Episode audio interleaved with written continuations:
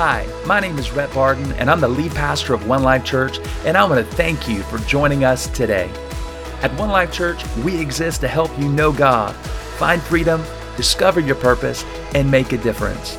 For more information on how you can be a part, please visit us online at olc.church. Enjoy the message. Good morning, One Life Church. It is so good to see you today. How many are excited about being at church this morning? If you are, can I hear from you? Good amen this morning. Man, today is going to be a lot of fun. Hey, before we jump into closing out our series, The Best Summer Ever, can you do something for me? Everybody here at the Nampa Civic Center, throw your hands and let's welcome our online church family. Come on, we love our online church family. Come on, throw your hands together, let them know how much you love them. Wherever you're joining us today, we want you to know that you are our family and we cannot wait to see you soon. Little Birdie tells me we've got people as far south as Florida watching us right now, all the way as far northwest as Alaska. Come on, somebody. So, Technology amazes us, and uh, we want you to know that you are our family. We're just so glad that you're along for the ride today. Well, you guys, you're in for a treat today. We've got a special guest who's closing out this series for us. I'll tell you more about him in a moment. Uh, but before I do, I just want to remind you of a couple things. Number one, everybody say 21 days. you kind of have to sing it. 21 days. Sorry, that's the worship leader coming out of me. Uh, 21 days, what is that? It's a season of prayer.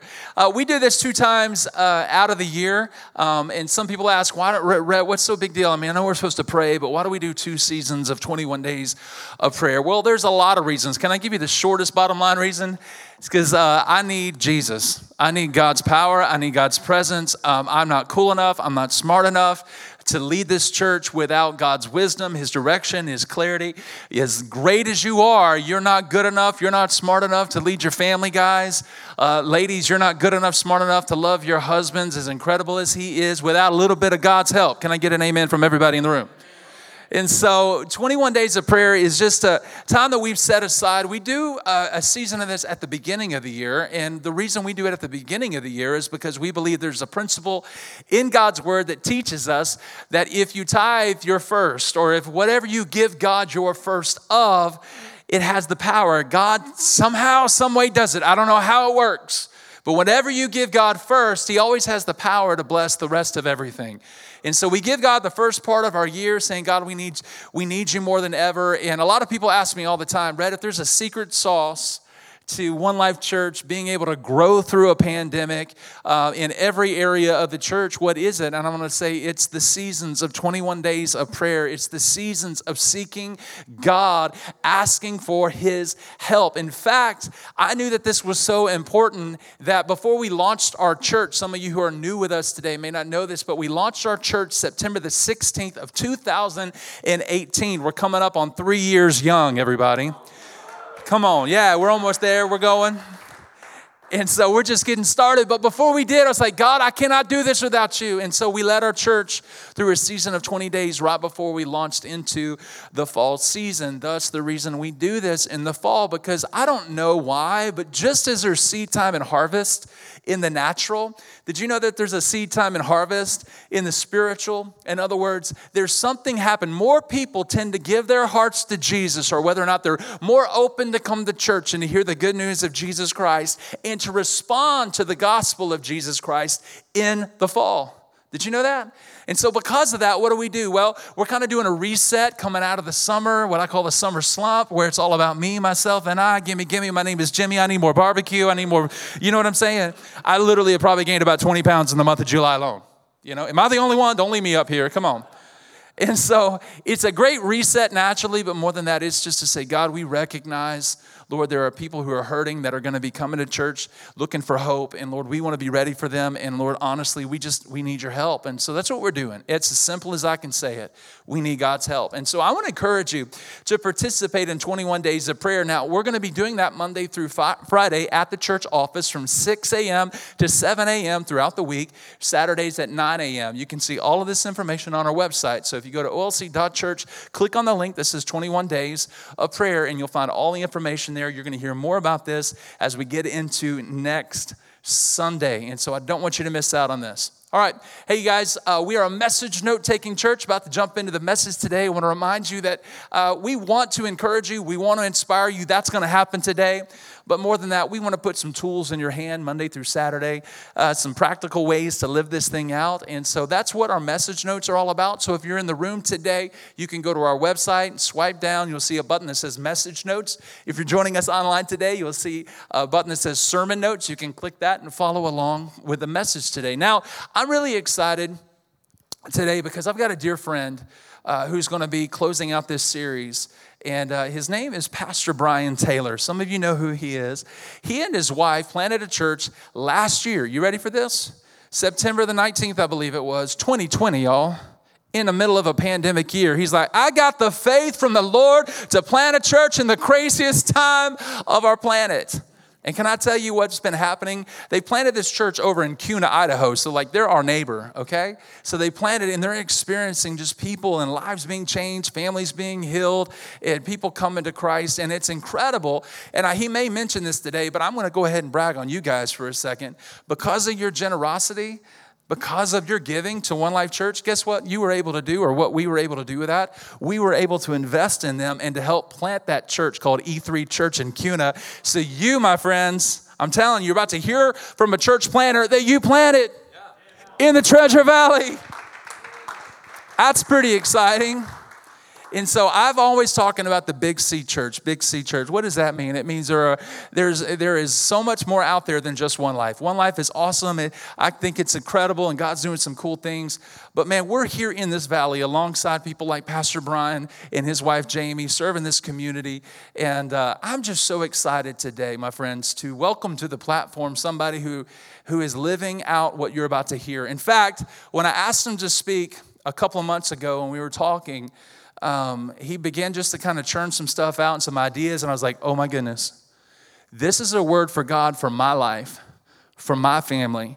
And in fact, I really feel like this is a word from God for our church. And he preached an incredible message in this first service. And I'm telling you, it, it's really going to hit home. And I believe with all my heart, if you come with open expectation, anticipation, it's really going to bless you today. And you're going to leave here a little bit closer to Jesus. And it's going to be incredible. So, could you do this? The Bible teaches us to show honor. And we're an honoring church. And it would mean so much to me if you would stand to your feet all across the room, even online, throw your hands together. Help me welcome Pastor Brian Taylor from E3 Church, Kuna, Idaho, to the platform as he brings God's word to us today.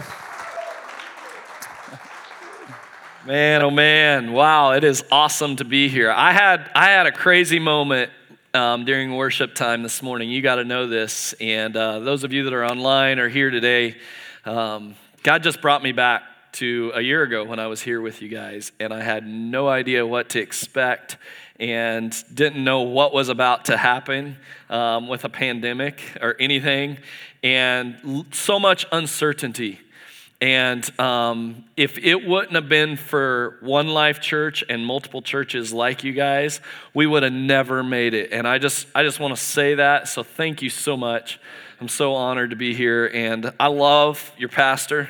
Love Rhett, man. This guy's so real. Uh, there's many times Saturday night, Sunday morning, I'll get a text from this guy and he'll just pour into me and just say, Man, I'm praying for you. We're here. And I, I got to tell you guys, those are the things that helped us carry through the season. We, we, we relaunched three times. Um, we, we planted in September and ended up having to go online. And then we um, got an elementary school and they shut us down in there and we had to go back online. And then in January, we're in the Kuna High School now. And you know what? You know what's so cool is God. People said, you know what? God didn't call us to Kuna to fail. God didn't call us to Kuna to be like, oh, sorry, I'm surprised by all this. God wasn't surprised by any of it, and God used it to just glorify Himself, and we're seeing lives change. So thank you so much to each of you.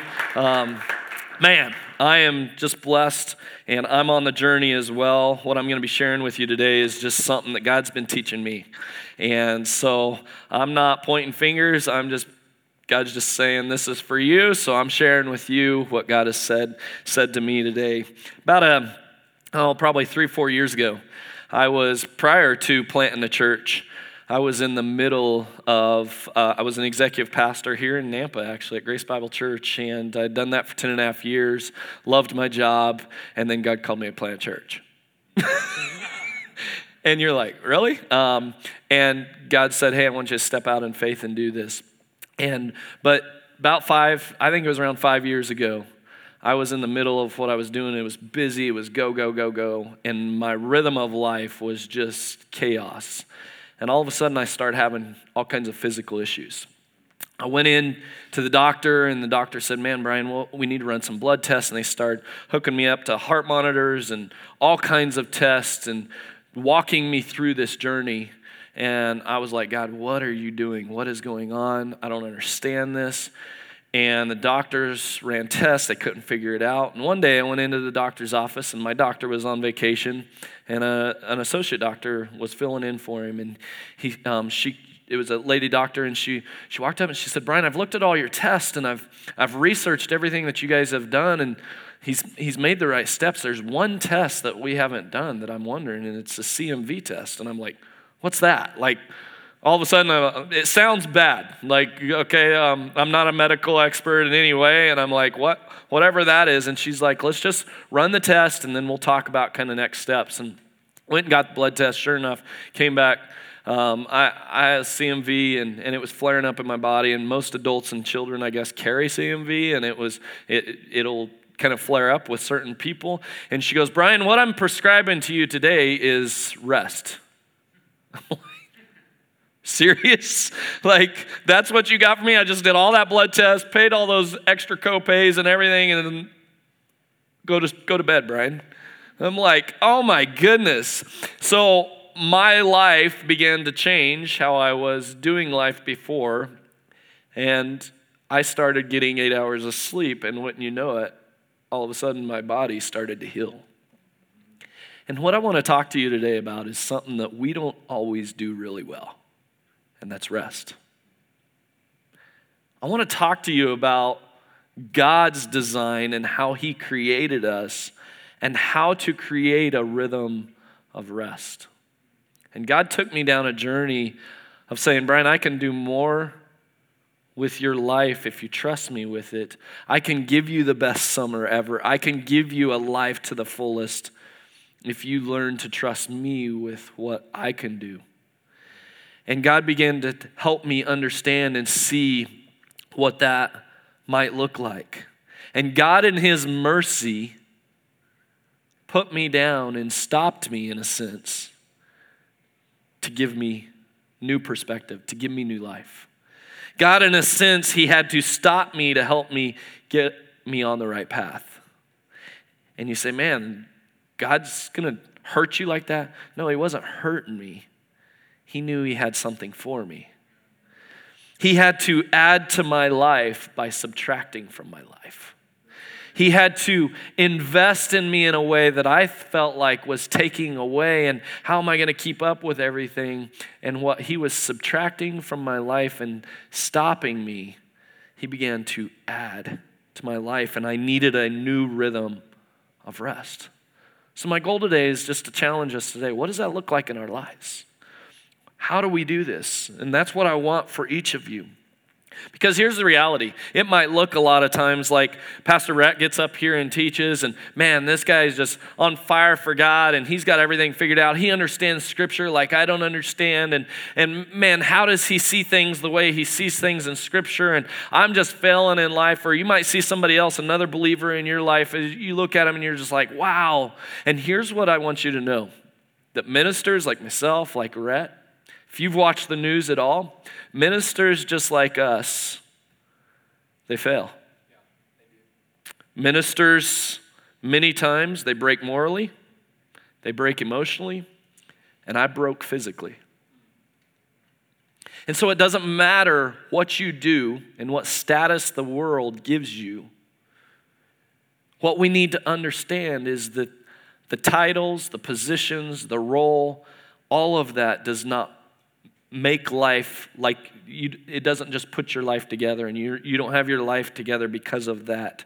What our life teaches us sometimes is if we don't stop, we will get stopped.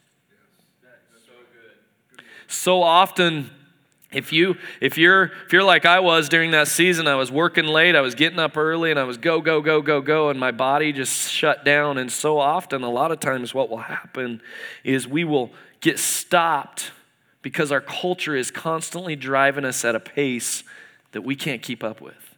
Culture says, hey, you need to check Instagram, you need to check Facebook, you need to check your phone out, you need to, um, hey, did you watch this show? Hey, news is telling you all this fear stuff and, and all of these things that are just bombarding our life, and it's go, go, go, go. And the devices that we have are great, they're used for good things, but at the same time, they create a pace of life where it's just nonstop and we don't slow down. And there's something wrong with the rhythms of our life and our society. And what culture teaches us is work harder, work harder, and you'll produce more fruit.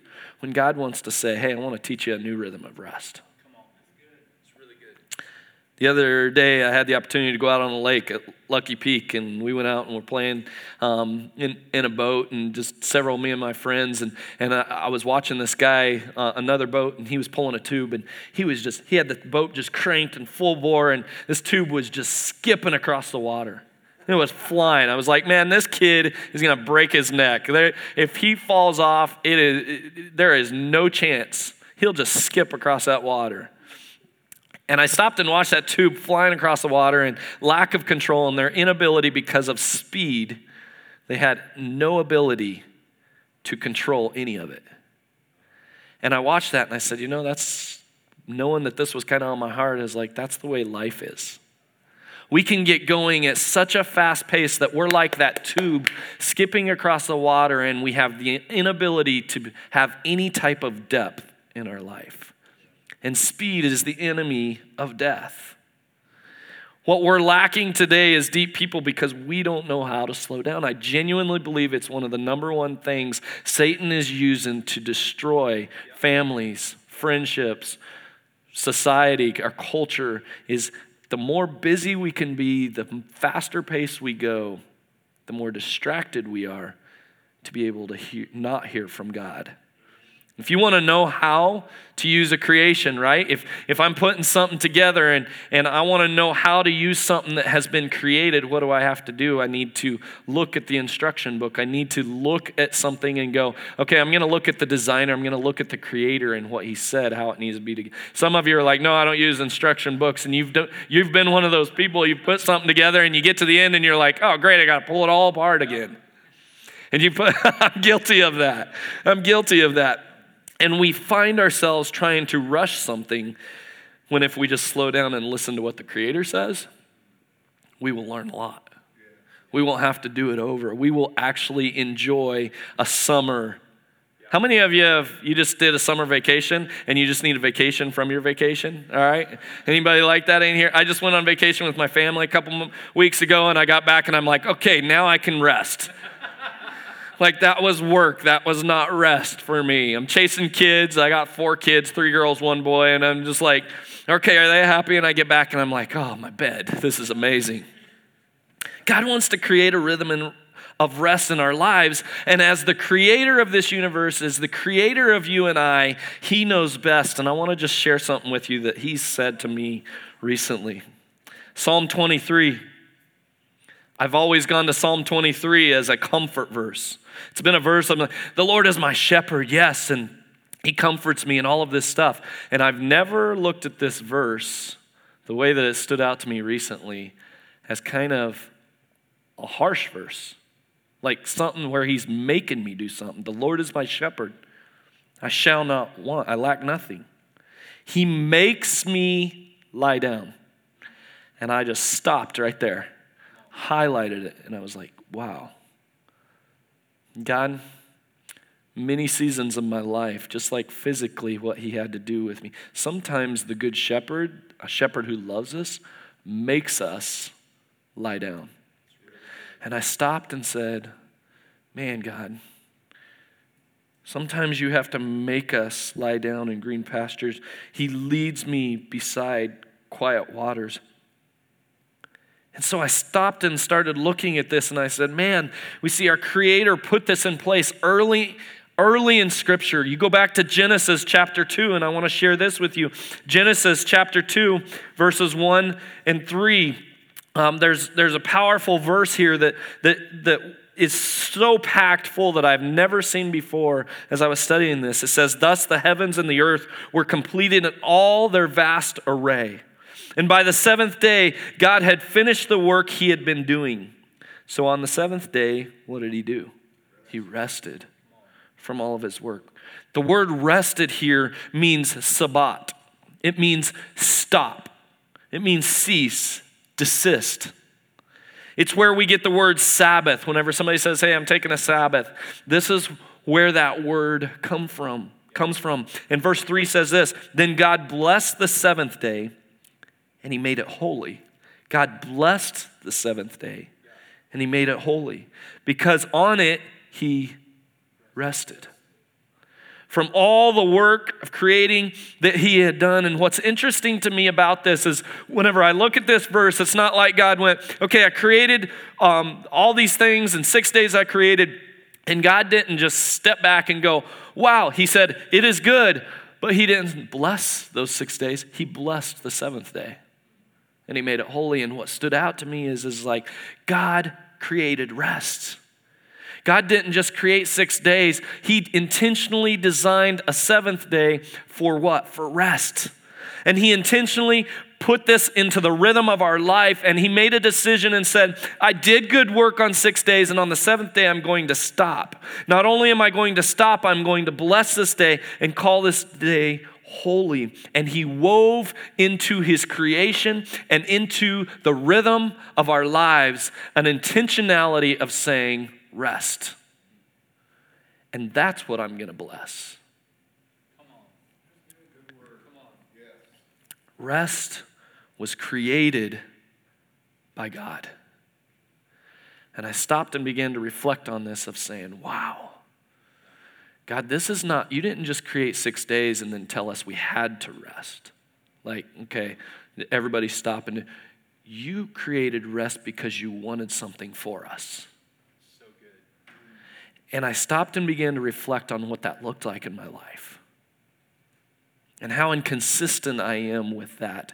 You know, growing up, I often saw Sunday or our what we called our Sabbath day as a legalistic thing. I grew up in the church, and my dad, we were, we were in a very conservative church at the time, and, and my dad was like, you, you can't ride your bike, you can't shoot basketball. I love to play basketball. And, and, and I hated Sundays. Just saying, like, I was like, seriously, this is like, okay, Sunday's coming. And for me, it wasn't like, yeah, Sunday's coming. I'm like, oh, how do I get through it? And my dad's like, but what I really learned is my dad just wanted to rest himself. He wanted me to be in bed so that he could actually get some rest from his work all week. But I, I say that in, in joking. I had an amazing dad and mom, okay, just so you know. But but they were, they, they were intentionally teaching us to stop. Were intentionally trying to teach that rhythm in our lives. And, and, and I, I wasn't seeing it from the perspective of what Scripture was saying. And, and, and whenever we look at this, sometimes we can look at it from a legalistic standpoint. But, but what does Psalm 23 continue to say? It says, verse 3 and 4 says this He refreshes my soul. He guides me along the right paths for his name's sake. Even though I walk through the darkest valley, I will fear no evil. For you are with me, your rod and your staff, they comfort me. And you see, Genesis, whenever it was written, and, and whenever it was written to the same people that Exodus was written to. It was written to the Israelites, and, and these people in Exodus 16, Moses is leading them out of slavery. And he's, if you know the story, Moses is leading them out of their slavery in Egypt, and he's saying, Come on, I've got, I've got better life for you. And they leads them out into the desert.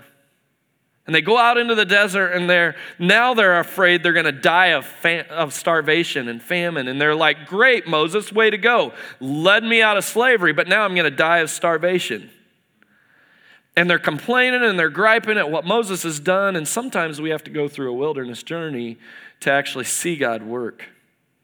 Sometimes God's doing the most activity whenever things are quiet, whenever, whenever we're not seeing His work. God's doing the most work behind the scenes. And that was free. That wasn't part of my notes. So I don't know why I said that. But, but then the whole community is mad at Moses and, and he's leading them into the desert to die.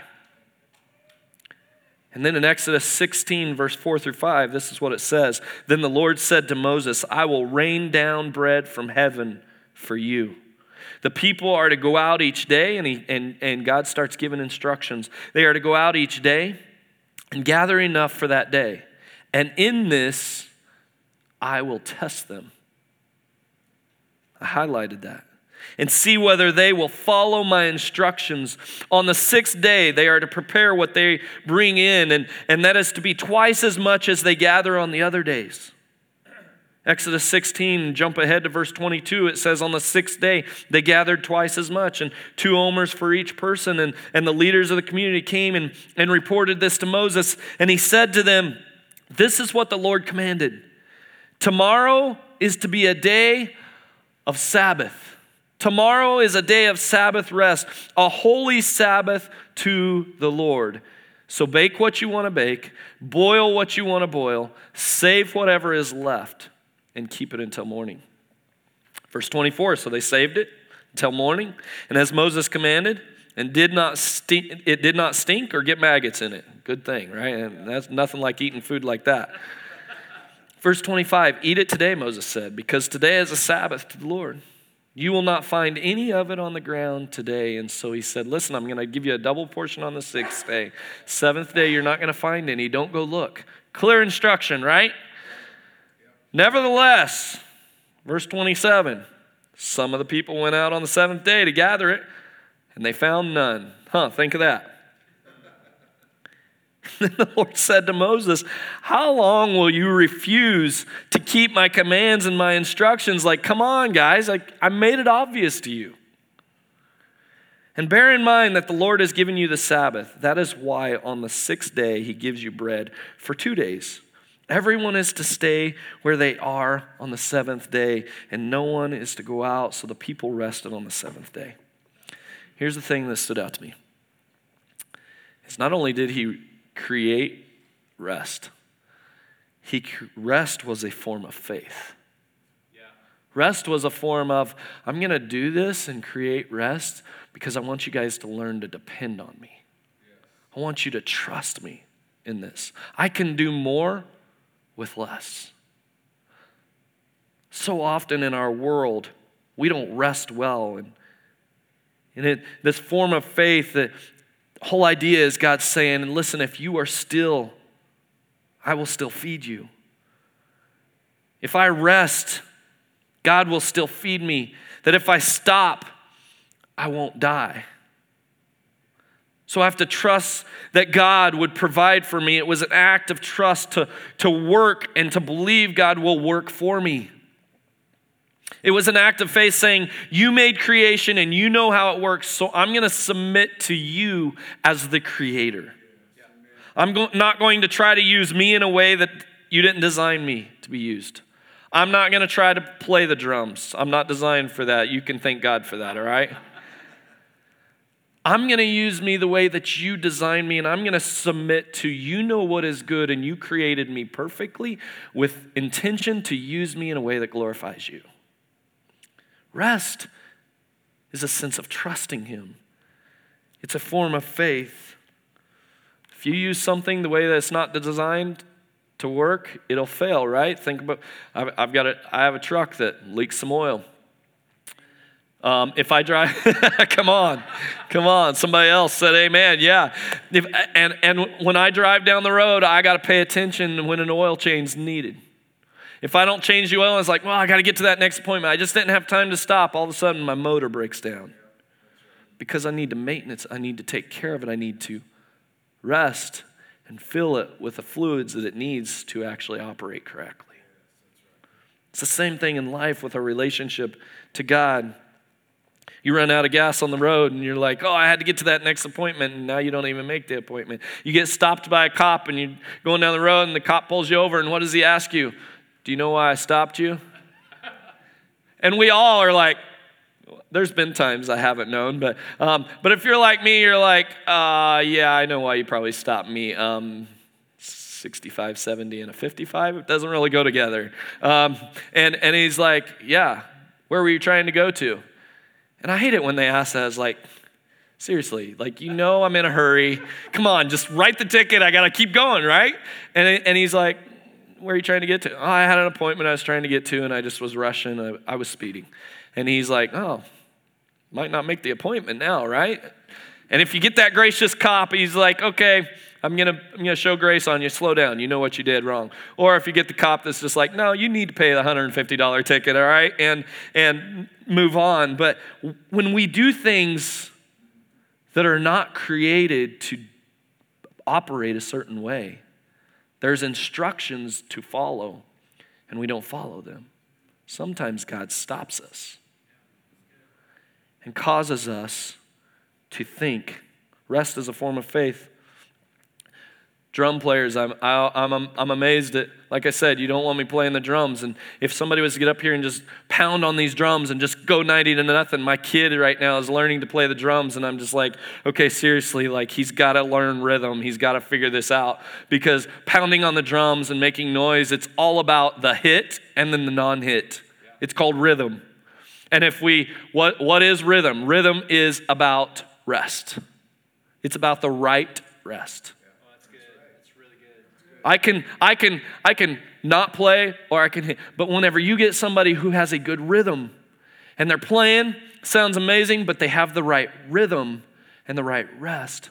Rhythm is somebody, good rhythm comes with somebody with good rest. And what God showed me as I was continuing in Psalm 23 is rest provides restoration.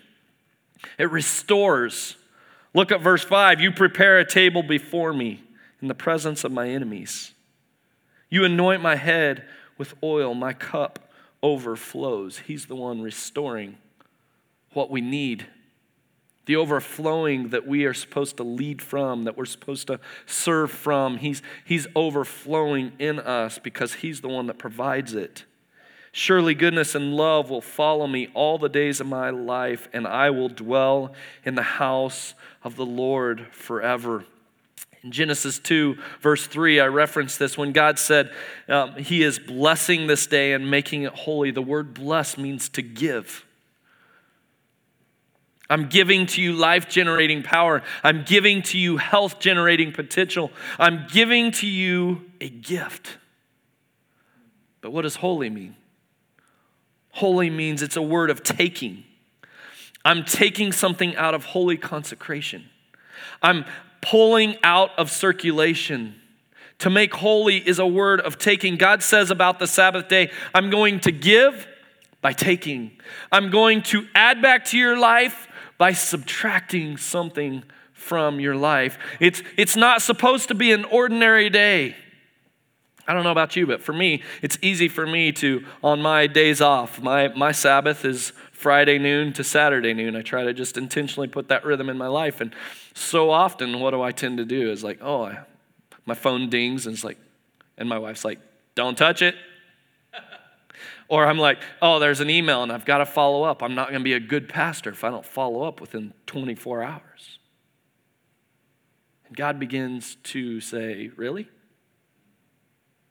Really?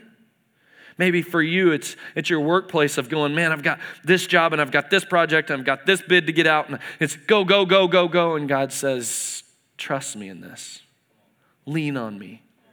I can do more with you stopping and letting me work it out. Tomorrow's coming. You can figure it out tomorrow. And God has been teaching me that it's all about a lot of times information and not meditation. It's about, I got to do the next thing, and it's not about, and, and I need to learn to stop and listen to Him. It's, it's about uh, meditation that you get insight. When, when we do spend time meditating with God, we get insight and innovation when we learn this rhythm of rest. My wife actually feels valued whenever I learn to rest.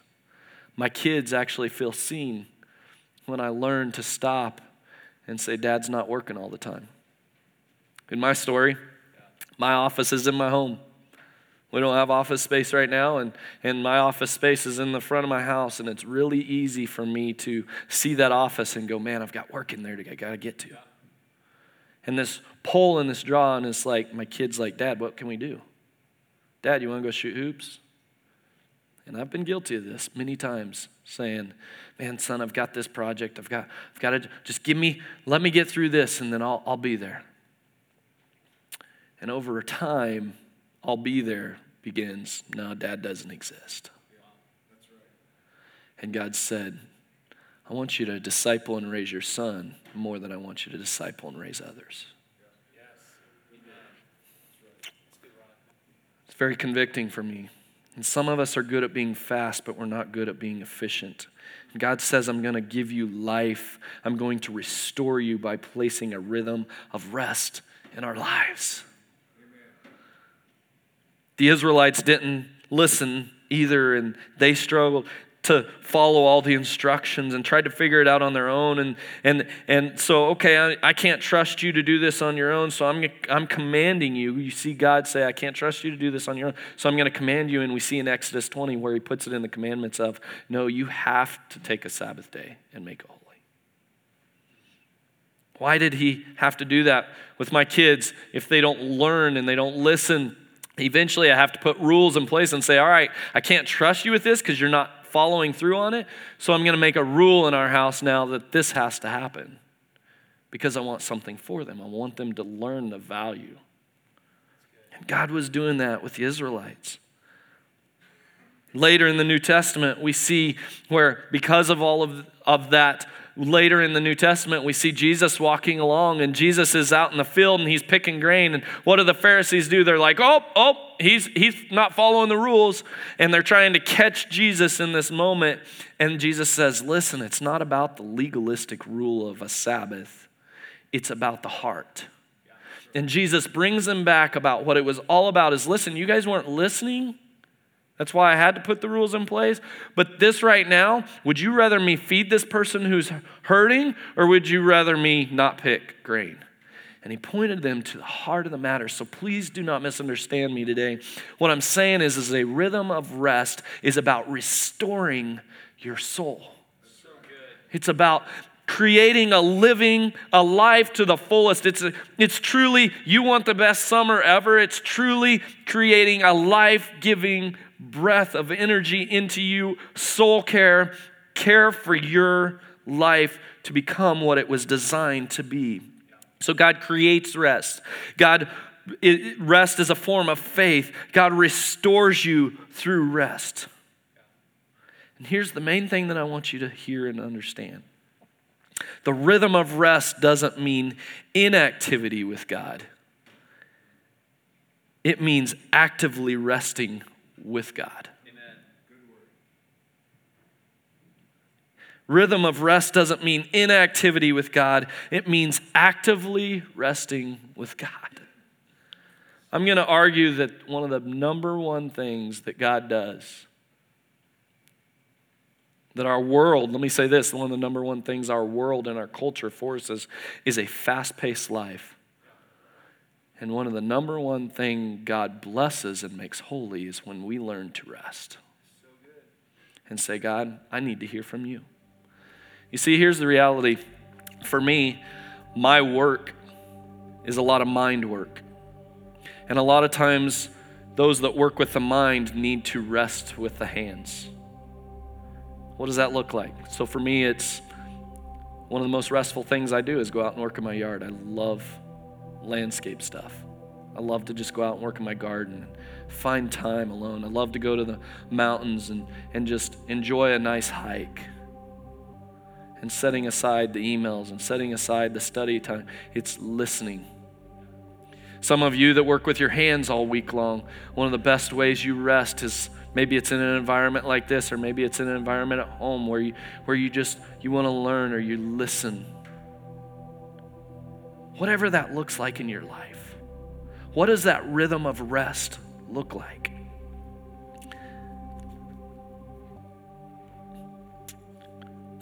A lot of times we go to a well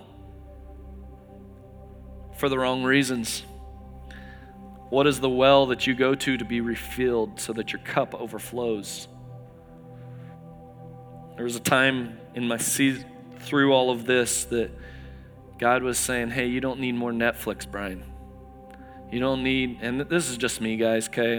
I, I love a good movie.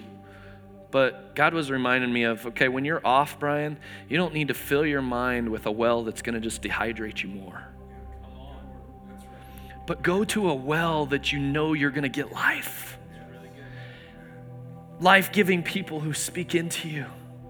Maybe it's friends or, or relationships that you can reach out that they're gonna they're just gonna restore and strengthen you. We learned this through COVID and, and through this journey. I know for our church, going through COVID and everything is like, okay, we know it's not about a building or a space, but I needed life giving community around me. And a lot of people just ran from that saying, oh, yeah, I don't have to be a Christian. And I, I, I mean, I don't have to, to do those certain things to be a Christian. True, you don't. It's about a relationship with God. But all of a sudden, you start seeing them just be like isolated and dying and finding people finding themselves depressed or discouraged. And it's because they weren't surrounded with life giving people.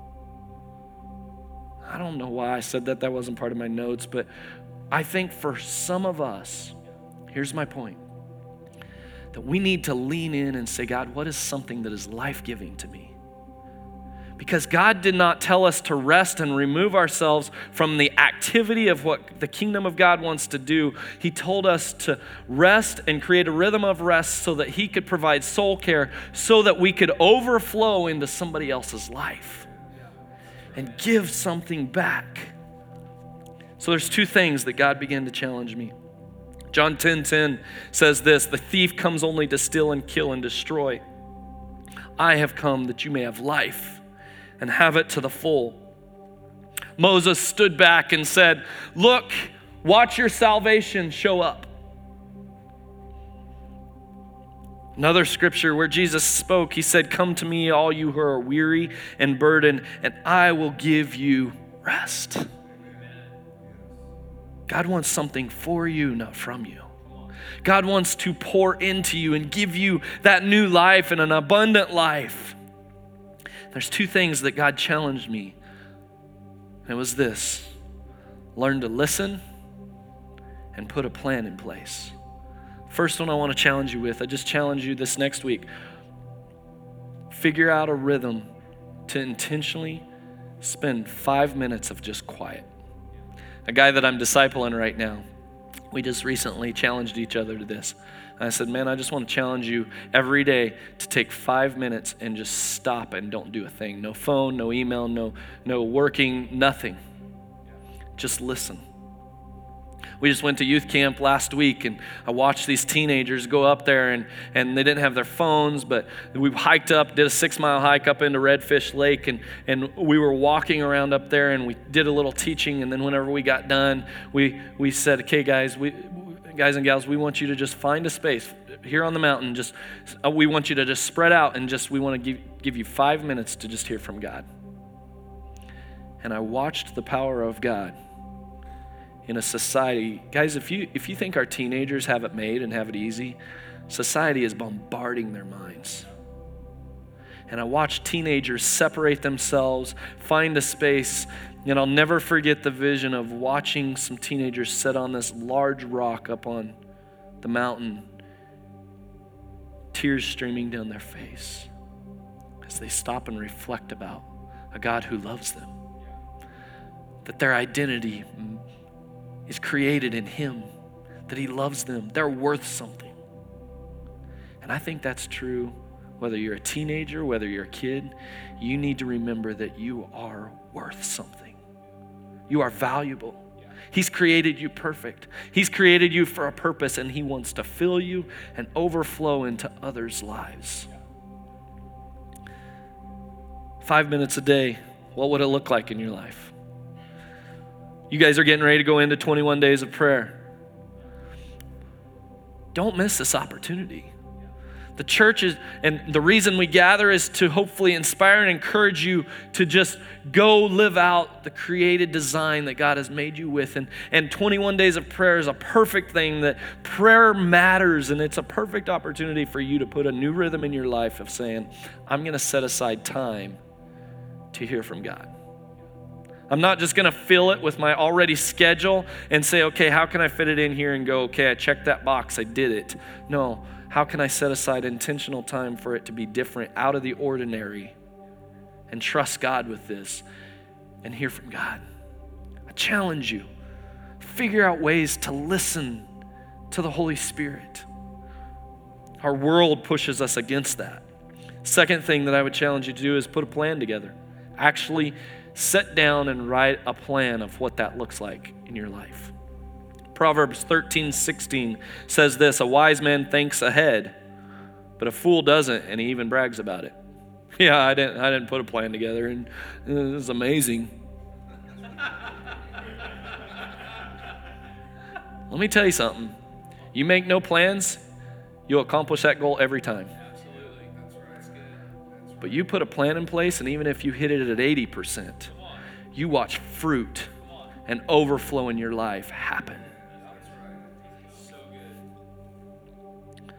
What does it look like to engage in a plan, a defensive plan, an offensive plan, and protecting yourself? Jeremiah 6 Verse 16 says this This is what the Lord says Stand at the crossroads and look. Ask for the ancient paths. Ask where the good way is and walk in it, and you will find rest for your souls.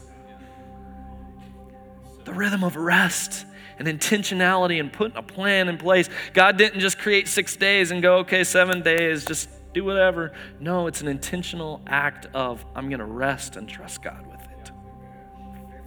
when we walk in the Creator's ways, what will we find? When we find rest for our souls, be still and know there is one who loves you and is worthy of your worship. Put him first, trust him, and he will restore you. My wife has been on a journey for a lot of years. Quick background about my wife she was raised as a, mission, as a missionary kid. She grew up in South Africa and one of the stories in her life was she was, their family was robbed at gunpoint, and guys came in with machine guns. And as a seven year old girl, she looked up and watched all of this, watched her dad ripped out of their home, hauled off, and taken out. It created a, unbeknownst to her at that time, it created a sense of severe anxiety. She, I'm strong enough, stuffed that for years, didn't talk to her mom and dad about it, and since then has gone through a journey and still experiences severe anxiety today. My wife in that journey has oftentimes got, God, please take this anxiety away from me. Why do I have these panic attacks? God, gone through years of counseling and constantly leaning into it and saying, God, I don't understand. And my wife, a couple years ago, God said, I want you to write it. I want you to tell it. Tell your story. My wife wrote a book, and now God has used her story to reach hundreds of people who are experiencing the same thing that were scared to say, I'm anxious. Others who are scared to death to, I can't tell people that I can't drive down the interstate. How am I going to do that? Because that shows I'm weak. And God says, No, I want to show you you're strong. And God has come along her and allowed that. We don't always understand it, but allowed that journey to happen. And now my wife is studying to be a counselor, and God is calling her to help people in trauma. Here's my point you may be experiencing the wilderness like the Israelites. You may be going through experiences like my wife. You may not understand your current circumstances, but God wants to speak to you in it. He wants to be that rhythm of rest that you need in your life right now, and He wants to restore you through it. Though I walk through the valley of the shadow of death, I will fear no evil because you are with me. I want to invite you to stand. Those of you that are home, I want to invite you to bow your heads, whether you're here whether you're home online. God is speaking to someone here today, and He's saying, You need a rhythm of rest. I need you to listen to me. I can do more than you can do with all of it. I can do more with less. Would you just give me some time? Would you give me the ability to speak into your life? Father, I thank you for your presence here today. I thank you for how you are speaking. God, I never dreamed of planting a church in the, in, let alone and let alone in the middle of COVID. And I needed people who spoke into my life, and I needed God. I needed you to show up. And God, you used one life. You used Pastor Rhett. You've used multiple people throughout this country to invest in making it become a reality. But God, today, there's someone here today that they might not have even planned to be here, but they're here for a reason. You designed for them to hear this message for a reason today, and they needed to learn to trust you with their lives. So, as our heads are bowed and our eyes are closed today, and I, no one looking around, I just want to invite and ask somebody here today who says, Brian, I'm not trusting God for the final product. I'm trying to figure it out on my own, and I'm not trusting Him, first of all, with my heart. And I recognize today that He's speaking to me specifically, and, and I don't feel valuable. I don't feel like I'm worth anything, but I need to surrender my life to Him, and I recognize that He can do way more with how He's created me than I can do on my own. That's you today, I just want to just invite you to raise your hand right where you're sitting and say, I want to I want to surrender myself to Christ right now. Is that you? Anybody in the room? God, I thank you for those who have raised their hand, who have those online or those here in this audience today that, that they have said, God, I'm committing myself to you. God, I give, I'm all in. God, my pace of life has just been full bore, but I'm recognizing that you can do so much more with maybe 90% than I can do with 100%. And God, I just surrender myself to you. And if today you do not know Jesus, you can pray this prayer with me God, forgive me. Forgive me of my sins. Forgive me for trying to think that I could do more than you could do. I want you to be Lord of my life. I surrender myself to you. I give you my all. In Jesus' name, I pray.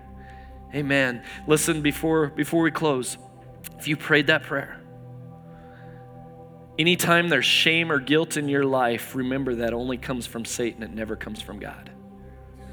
God only affirms you and says, I've chosen you, you're mine.